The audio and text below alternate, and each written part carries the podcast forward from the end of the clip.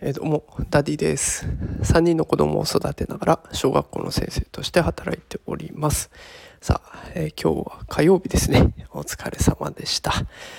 えー、今日は雨が降ってきてしまっているので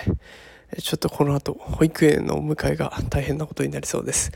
カッパを着たりとか子供たちにカッパ着たり脱がせたり雨だから急がせたりいろいろありそうなのですいません。今日は詳しい配信ができません、えー、雨の中保育園の送り迎えある方一緒に頑張ってやっていきましょう、えー、放送いつも聞いてくださってる方すいません、えー、また今日